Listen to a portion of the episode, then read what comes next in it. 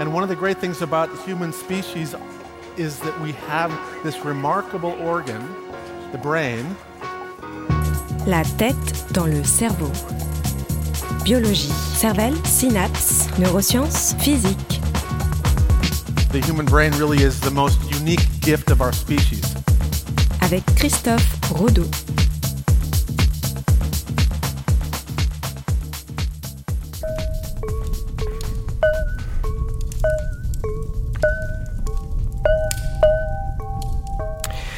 Louis-Victor Leborgne est né le 21 juillet 1809, non loin de la forêt de Fontainebleau, dans la petite ville de Moret.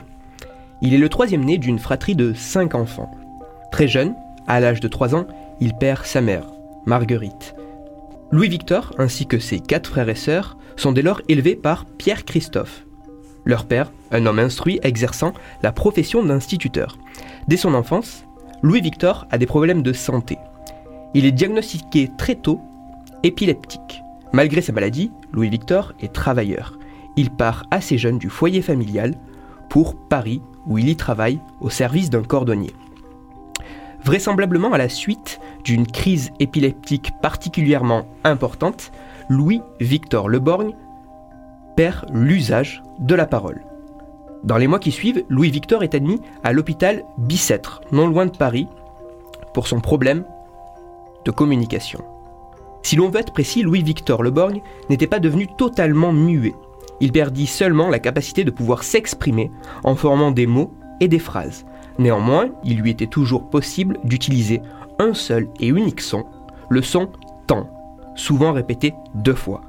Tant, tant. Et le surnom lui restera, on l'appelait Monsieur Tantan. Entré à l'hôpital pour quelques jours d'observation, il y demeure près de 21 ans jusqu'à sa mort. Le problème, que l'équipe médicale avait identifié comme temporaire, s'avéra en réalité être incurable. Avec les années, son état continua à décliner. Dix ans après le début de son hospitalisation, la gangrène s'attaque à lui. Le 11 avril 1861, il fut transféré dans un autre service de l'hôpital et mis sous la surveillance du docteur Paul Broca. Malgré les soins apportés à Louis-Victor, la mort l'emporte le 17 avril de la même année. L'histoire de Louis-Victor Leborgne aurait pu être oubliée si le patient n'avait pas croisé la route du docteur Paul Broca. Les quelques jours que Paul Broca passa au chevet du malade le questionna grandement.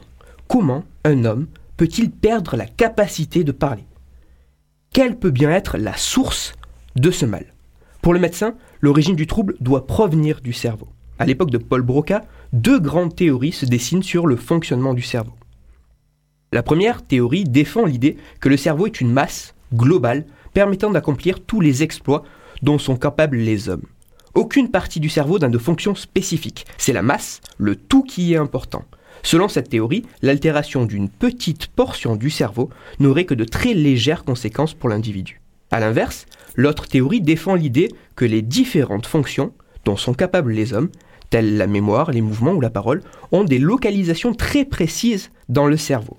Ainsi, une lésion, même petite, à un endroit très précis, aurait une conséquence qui, elle aussi, serait très précise, perturbant le fonctionnement spécifique chez l'individu.